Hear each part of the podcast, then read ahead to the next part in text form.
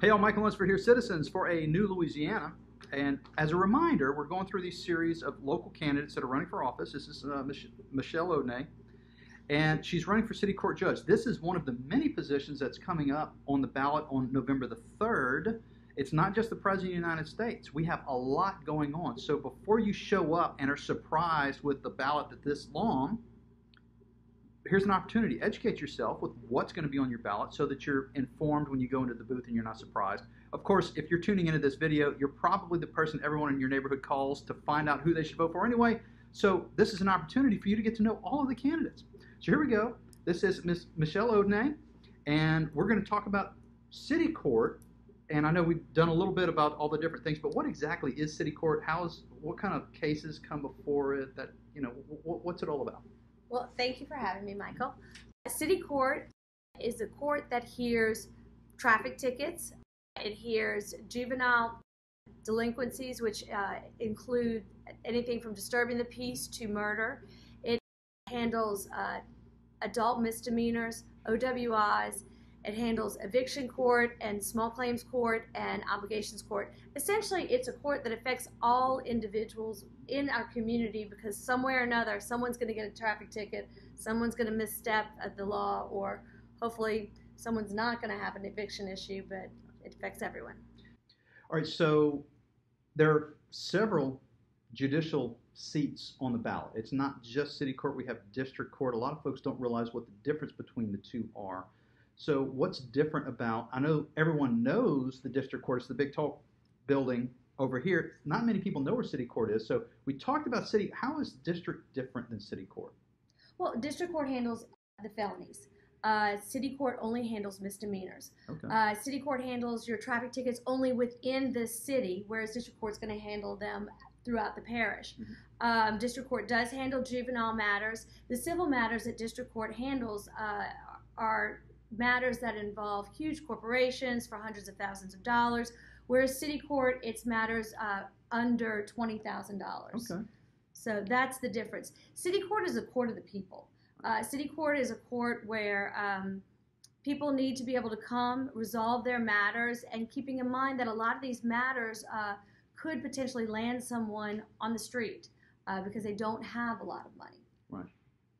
Now, we'd also talked a few minutes ago uh, before we got started about how there are folks that will come into city court that also have things pending at district court. So that's something else, another dynamic of all this that's going on. Frequently, that happens uh, with a lot of our traffic stops, our traffic tickets. Those are the probable cause for the large drug arrest. Gotcha. So um, we do have a lot of those cases. Typically, someone gets in trouble in district court and they've got uh, pending charges in city court or vice versa.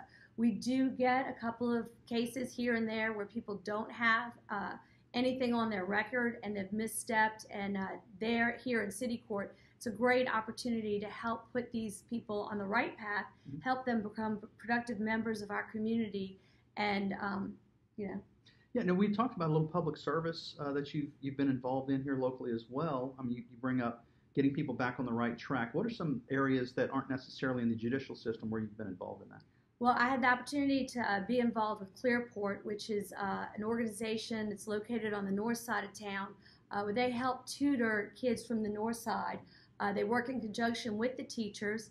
If the children do X amount of uh, tutoring hours, they're allowed access into the facility where they have state of the art computers, they have basketball, they feed the kids, they mentor the kids, they teach them the skills that they need to become successful members of our community. They also provide ACT testing and they help them with their college applications and trade school applications. So I was also involved, I was on the board at Brave Crisis when I was at the Lafayette Parish DA's office, when I was domestic violence prosecutor. I loved being involved in that because it felt like I was working with a team. We were all trying to help these women get back on, you know, in the right place in life. That's great. So it sounds like you're very passionate about uh, your work and you're passionate about your nonprofit work as well. So tell me, what were some of the reasons? What, what was the, your primary motivation for getting involved in running for office?